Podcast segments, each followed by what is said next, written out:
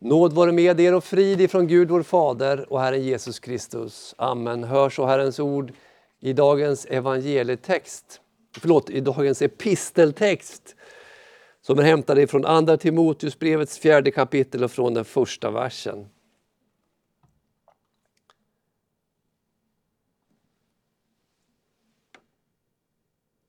Jag uppmanar dig allvarligt vid Gud och Kristus Jesus som ska döma levande och döda inför hans uppenbarelse och hans rike.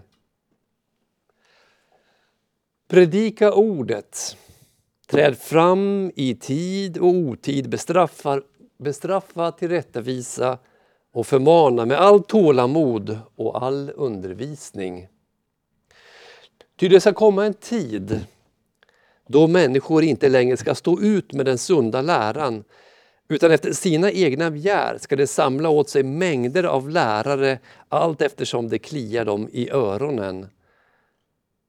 De vägrar att lyssna till sanningen och vänder sig till myter. Men du, var, var du sund och förnuftig i allt, bär ditt lidande, utför en evangelistgärning och fullgör din tjänst. Amen. Herre, helga oss i sanningen. Ditt ord är sanning. Amen. Så har vi återigen samlats för att ta del av söndagens predikan. Vad vill vi höra?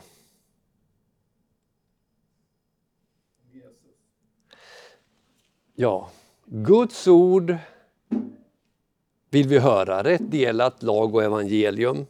Det är ju så vi försvarar, så, som vi svarar förstås.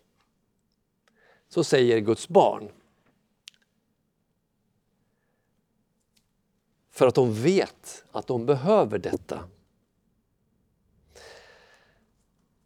Men om man skulle lyssna på alla andra röster som snurrar runt i vårt inre eller om man skulle fråga de som inte alls är troende, vad skulle de svara? Läs en vacker dikt. Säg att det inte spelar någon roll vad man tror. Alla kommer till himlen, alla är Guds barn. Säg att det inte finns något helvete. Att man får tro vad man vill, att alla är innerst inne goda och att alla, allt kommer att sluta bra för alla. Trösta och uppmuntra. Såra inte mina känslor. Berätta om någon spännande förklaring till universum och allting, hur allting hänger samman. Någonting som är spännande och intressant. Slut på citat. När Paulus mötte Timoteus då var Timoteus kanske 16 år. Hans mamma var en troende judinna och hans pappa var en grekisktalande hedning. Timoteus var troende, han var en lärjung står det. Så han följde med Paulus på hans andra missionsresa tillsammans med Barnabas och Silas. Efter att ha varit med aposteln under några år så lämnas han att ta hand om församlingen i, var någonstans, var hamnar Timoteus? Georg? Var hamnar Timoteus? Vilken församling tog han hand om? Någon annan? Efesus. Efesus, ja, där hamnar han, Timoteus. Och det sker ungefär år 65. Han bör då ha varit ungefär 30 år, Timoteus. Han var ung jämfört med de kristna i församlingen i Efesus, väldigt många av dem i alla fall. Aposteln skriver i alla fall till honom i sitt första brev, det fjärde kapitlet, den tolfte versen. Ingen får förakta dig för att du är ung. utan var ett föredöme för de troende i ord och gärning, i kärlek, trohet och renhet. Det är inte lätt att vara pastor i en församling när man är väldigt ung och där det finns så väldigt många mogna och kunniga kristna. Det vet jag själv som var, jag var ungefär 24 år när jag blev eh, ordinerad till ämbetet. Det är lätt att bli försagd. Vad ska jag säga som vet så lite och kan så lite och inte har så mycket livserfarenhet i jämförelse med alla de här andra? Vad ska jag säga? Och nu hade ju inte Timoteus med sig den vise Paulus när han var i Efesus. Aposteln han satt fängslad i det eh, mamertinska fängelset beläget på Kapitoliums, Kapitoliums nordöstra sluttning vid Forum Romanum i staden Rom. Ja. Och den byggnaden den står kvar än idag för den som vill besöka den, fängelset där han satt. Aposteln han hade fängslat i eftervågen, eftervågen efter förföljelsen under kejsaren Nero. Ja. Efter att en brand hade satts igång år, år, vilket år? 64, så hade ju det eldats i Rom. Därför, därefter blev det en förföljelse. Ja, ja, just det. Det är en liten quiz. Eh. Han, Paulus, kunde alltså inte vara hos Timoteus där i Efesus. Men han kunde göra något annat. Vad då? Jo, han kunde ju skriva. Så han skriver två brev till Timoteus som vi har i vårt Nya testamente. Och han fick skriva, aposteln Paulus, för att han, han, hade ju, han var ju romersk medborgare som han ofta påminde sina fångvakter om. Han hade rättigheter. Så han skrev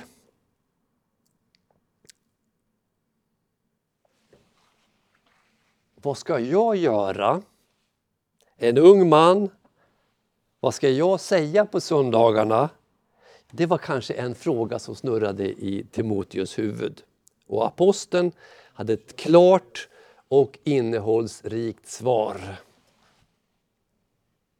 Jag uppmanar dig allvarligt vid Gud och Kristus Jesus som ska döma levande och döda och inför hans uppenbarelse och hans rike. Predika ordet. Träd fram i tid och otid, bestraffa, tillrättavisa och förmana med allt tålamod och all undervisning. Andra Timoteusbrevets fjärde kapitel och från den första versen. Han är allvarlig nu. Timoteus skulle visserligen stå inför, söndagen, eh, inför församlingen på söndagen vilket gjorde att man kunde bli nervös. Och det var kanske allvarligt. Men Paulus skulle stå inför en annan tribunal strax. Gud och Kristus Jesus som ska döma levande och döda och inför hans uppenbarelse och hans rike. Apostelns liv, som vi vet, var ju snart slut. Men han kallar Gud som vittne till allvaret i förmaningen. Du ska predika ordet. Bekymra dig inte för människors förväntningar. Redan i sitt första brev till Timoteus hade han sagt, det fjärde kapitlet och den trettonde versen i det första brevet. Fortsätt att föreläsa skriften och att förmana och att undervisa. Och aposteln kände till Timoteus bibelkunskaper. I kapitel 3 säger han, där vers 15, vad, vad säger han? du känner sedan, sedan barndomen. De heliga skrifterna som kan göra dig vis så att du blir frälst genom tron i Kristus Jesus. Och det berodde på att hans mamma som hette Eunice och hans mormor som hette Louis hade grundligt undervisat honom i skrifterna ända sedan han var ett litet barn. Det första kapitlet i Andra Timoteusbrevet, den sjätte versen. Predika ordet. Predika Guds ord, predika Bibeln. Predika inte dina högst privata tankar. Dina funderingar du fick till dig när du var ute och promenerade. Predika inte vad du tror att folk vill höra. Vad som kommer att ge dig applåder. Vad som gör dig populär. Utan predika Guds ord, föreläs ur skrifterna. Berätta om vad Bibeln lär. Om skapelsen, om Israels historia, om frälsningen i Jesus Kristus, om omvändelsen och tron, om hans återkomst, om den yttersta domen. Vad sa du Leif? Guds rike, undervisa om Guds rike. Undervisa om kyrkan och församlingen. Undervisa om den helige Andes verk. Och om hur man lever som en kristen. Undervisa om dopet om nattvarden. Ja, allt, allt vad Bibeln lär. När? När ska jag undervisa? Självklart på söndagen, Kristi uppståndelses dag då, då kristna överallt eh, där, i, eh, där de fanns samlades. Kristi uppståndelses dag, söndagen, för att tillbe Gud, för att lovsjunga honom och ta del av den måltid som Jesus hade instiftat, nattvarden. Men inte bara då. Träd fram i tid och otid, säger han. Det vill säga alltid. Du ska predika ordet i det naturliga umgänget med människor. I hemmet, på torget, ska du tala om Guds väldiga gärningar. Observera, fortfarande helt oberoende av folks gillande eller ogillande. Varför? För att ingen gillar av naturen evangeliet om Jesus Kristus. Första Korintierbrevet kapitel 1, vers 23. Vi predikar Kristus som korsfäst. För judarna en stötesten. Och för hedningarna en dårskap. Det säger alltså aposteln till församlingen i Korint. Korset är en, var en stötesten för judarna och är det än idag. Därför att eh, avrättningen på ett kors sågs som en förbannelse. Och det är en dårskap för hedningarna. Varför? Eftersom korset säger oss, säger oss att vår synd är så stor att Guds sons eget blod krävs för att tvätta bort den. Korset vittnar om vår skuld. Det är inte roligt att höra. Och korset är en dårskap. Därför att den tar ju bort all vår egen ära och stolthet. För korset säger ju egentligen att det är bara Gud som ska ha äran. Det är Gud som har gjort allting för vår frälsning. Det är det korset säger. Men fortsätt ändå att predika korsets evangelium för att en dag så kanske det, det inre motståndet hos människor genom Guds ande övermannas av Guds kärlek i Kristus Jesus.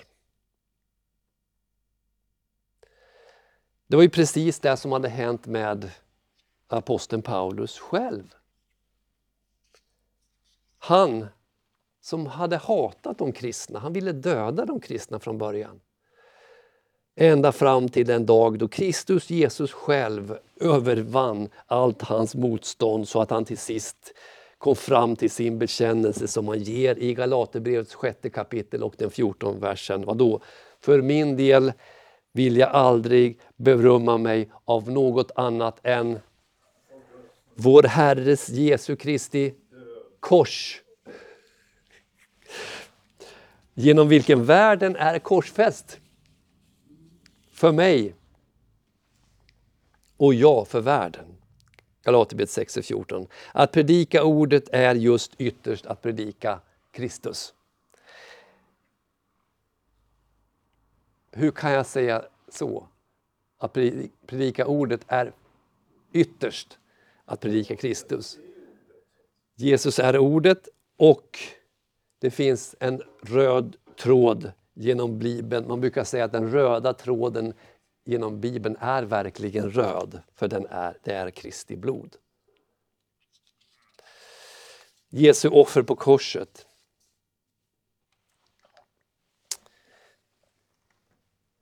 Bestraffa, tillrättevisa och förmana med allt tålamod och all undervisning, säger aposteln. Att vara Guds ords förkunnare, att vara en herde, det betyder alltså inte att bara le milt och förmedla honungslena ord. Det kommer alltid i församlingen och kyrkan att finnas stora och små problem. Och om man inte tror det, att det kommer att finnas problem, då kan man ju läsa igenom breven i Bibeln som är skrivna till församlingar.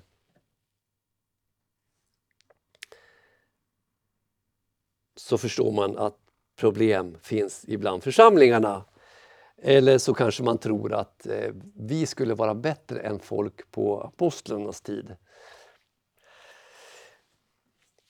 Det kan finnas tröghet, det kan finnas tvivel, det kan finnas synd, det kan finnas missförstånd som behöver rättas till. Också sånt måste den unge Timoteus hantera.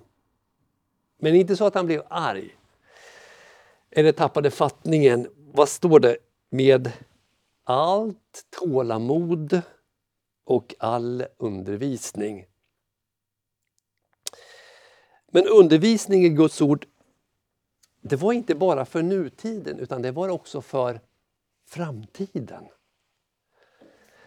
Kunskapen i Guds ord hjälper oss att stå fasta när vi möter motgångar också i framtiden. Om vi har det bra just idag, idag funkar det, så kanske vi klarar oss.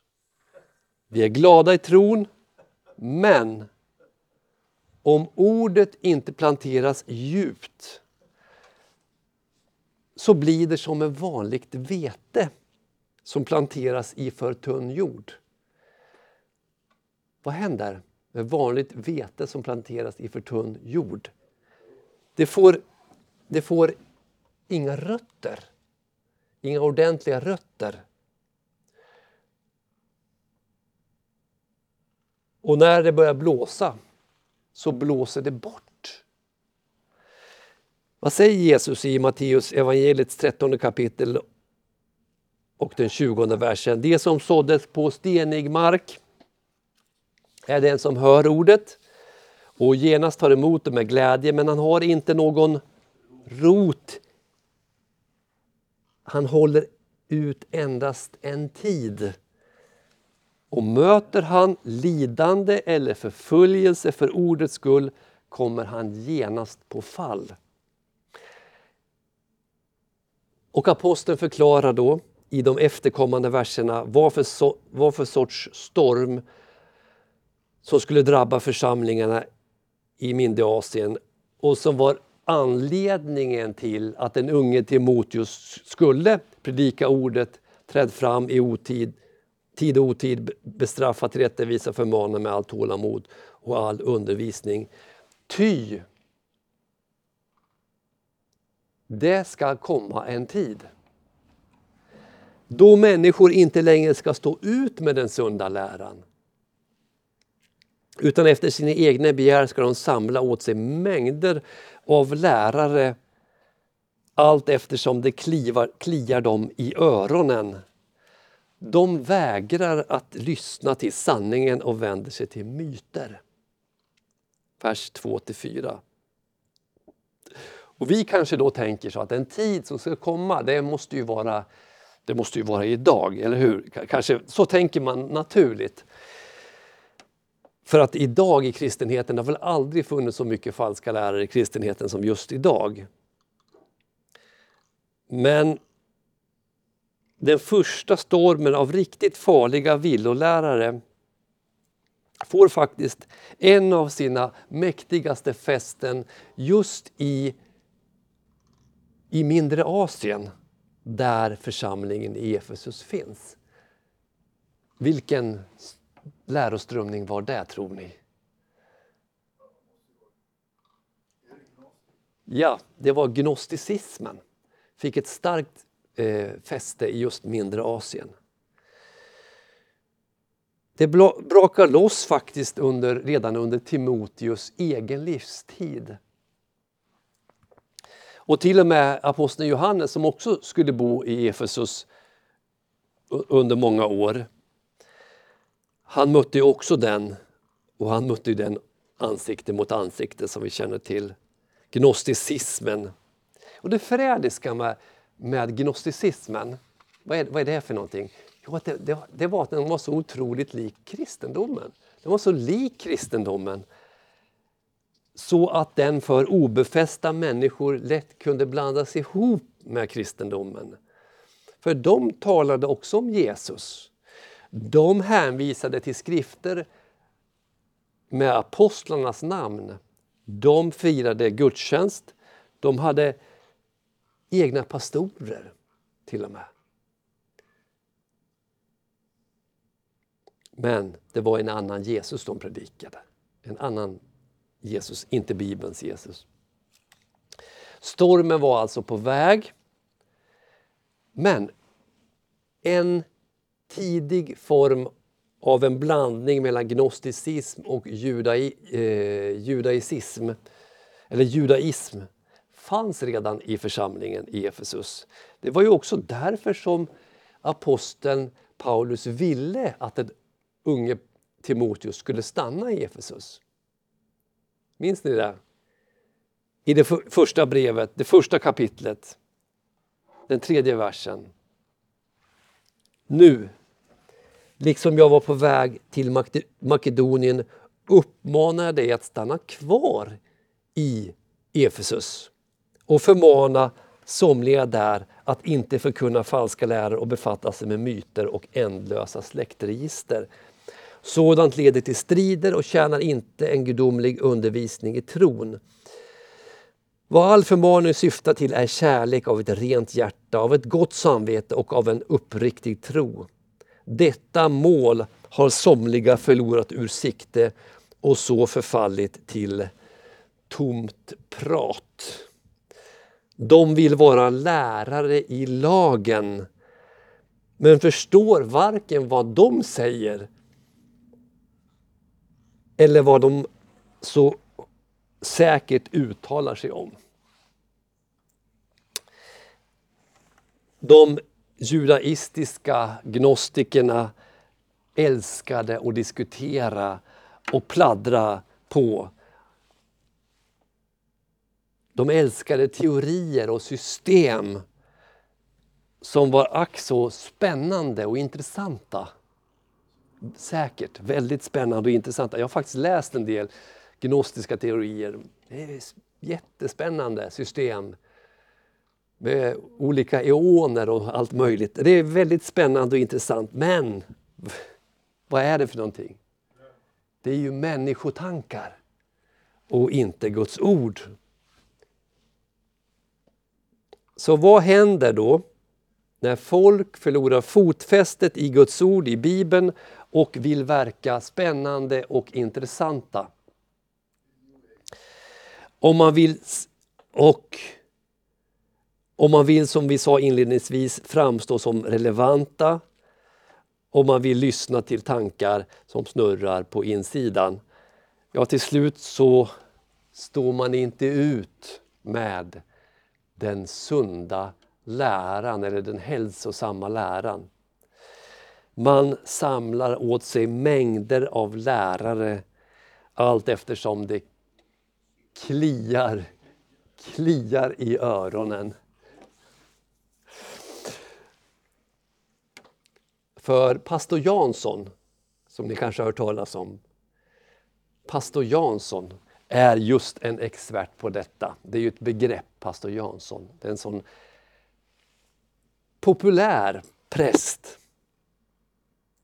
Men oerhört liberal. Pastor Jansson han är expert på just detta, att klia folks öron. Att säga precis det som folk vill höra, inte vad man behöver höra. Han talar om vårt inre barn. Han talar om den godhet som han påstår finns på insidan hos alla människor.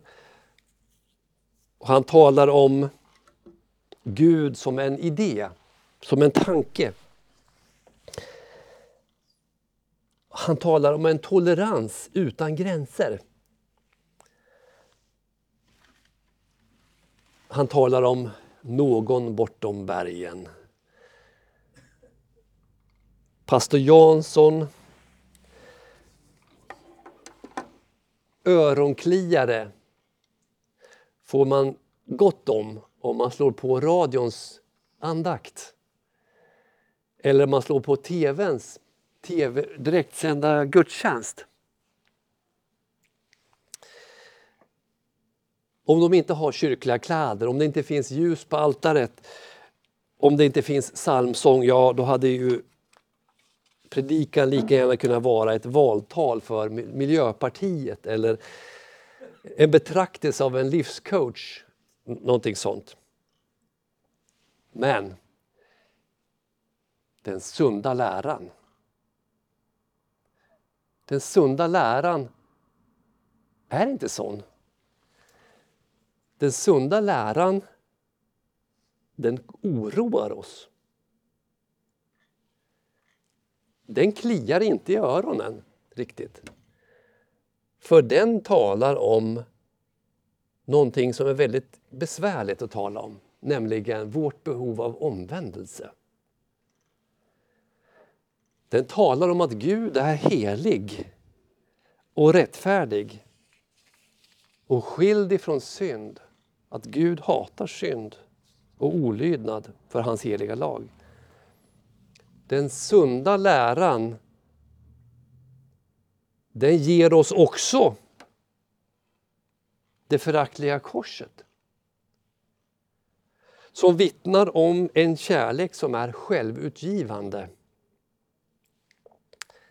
Om Guds son som förnedras, straffas, dör och uppstår för att försona oss med Gud, för att plikta för våra brott och för att sona våra synder så att vi får rättfärdighet och förlåtelse genom honom och på inget annat sätt.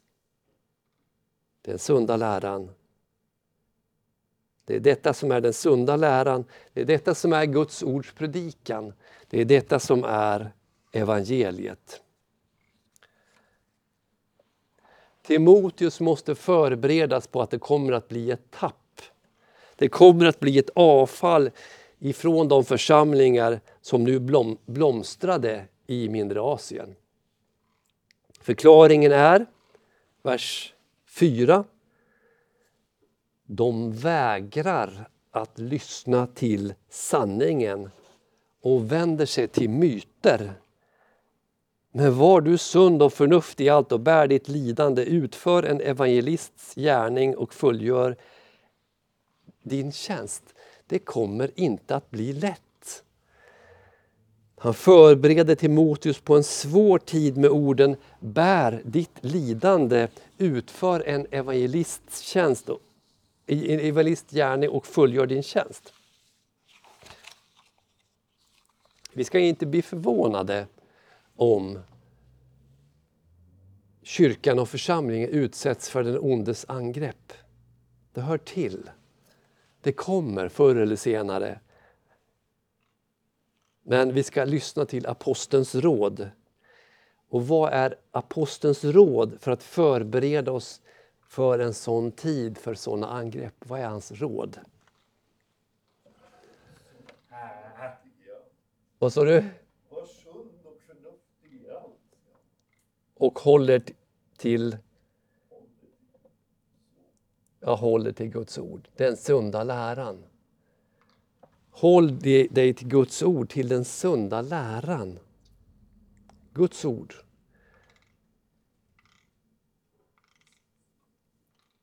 Så vi ska lyssna till apostelns råd om att hålla oss till Bibeln. Inte bara hålla oss till den utan också läsa den, lära oss den. Lära oss dess lära.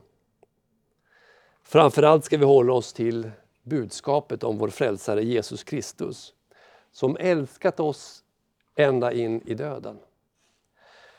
Som sonat våra synder och gett oss full förlåtelse och lovat att vara med oss intill tidens slut. Amen.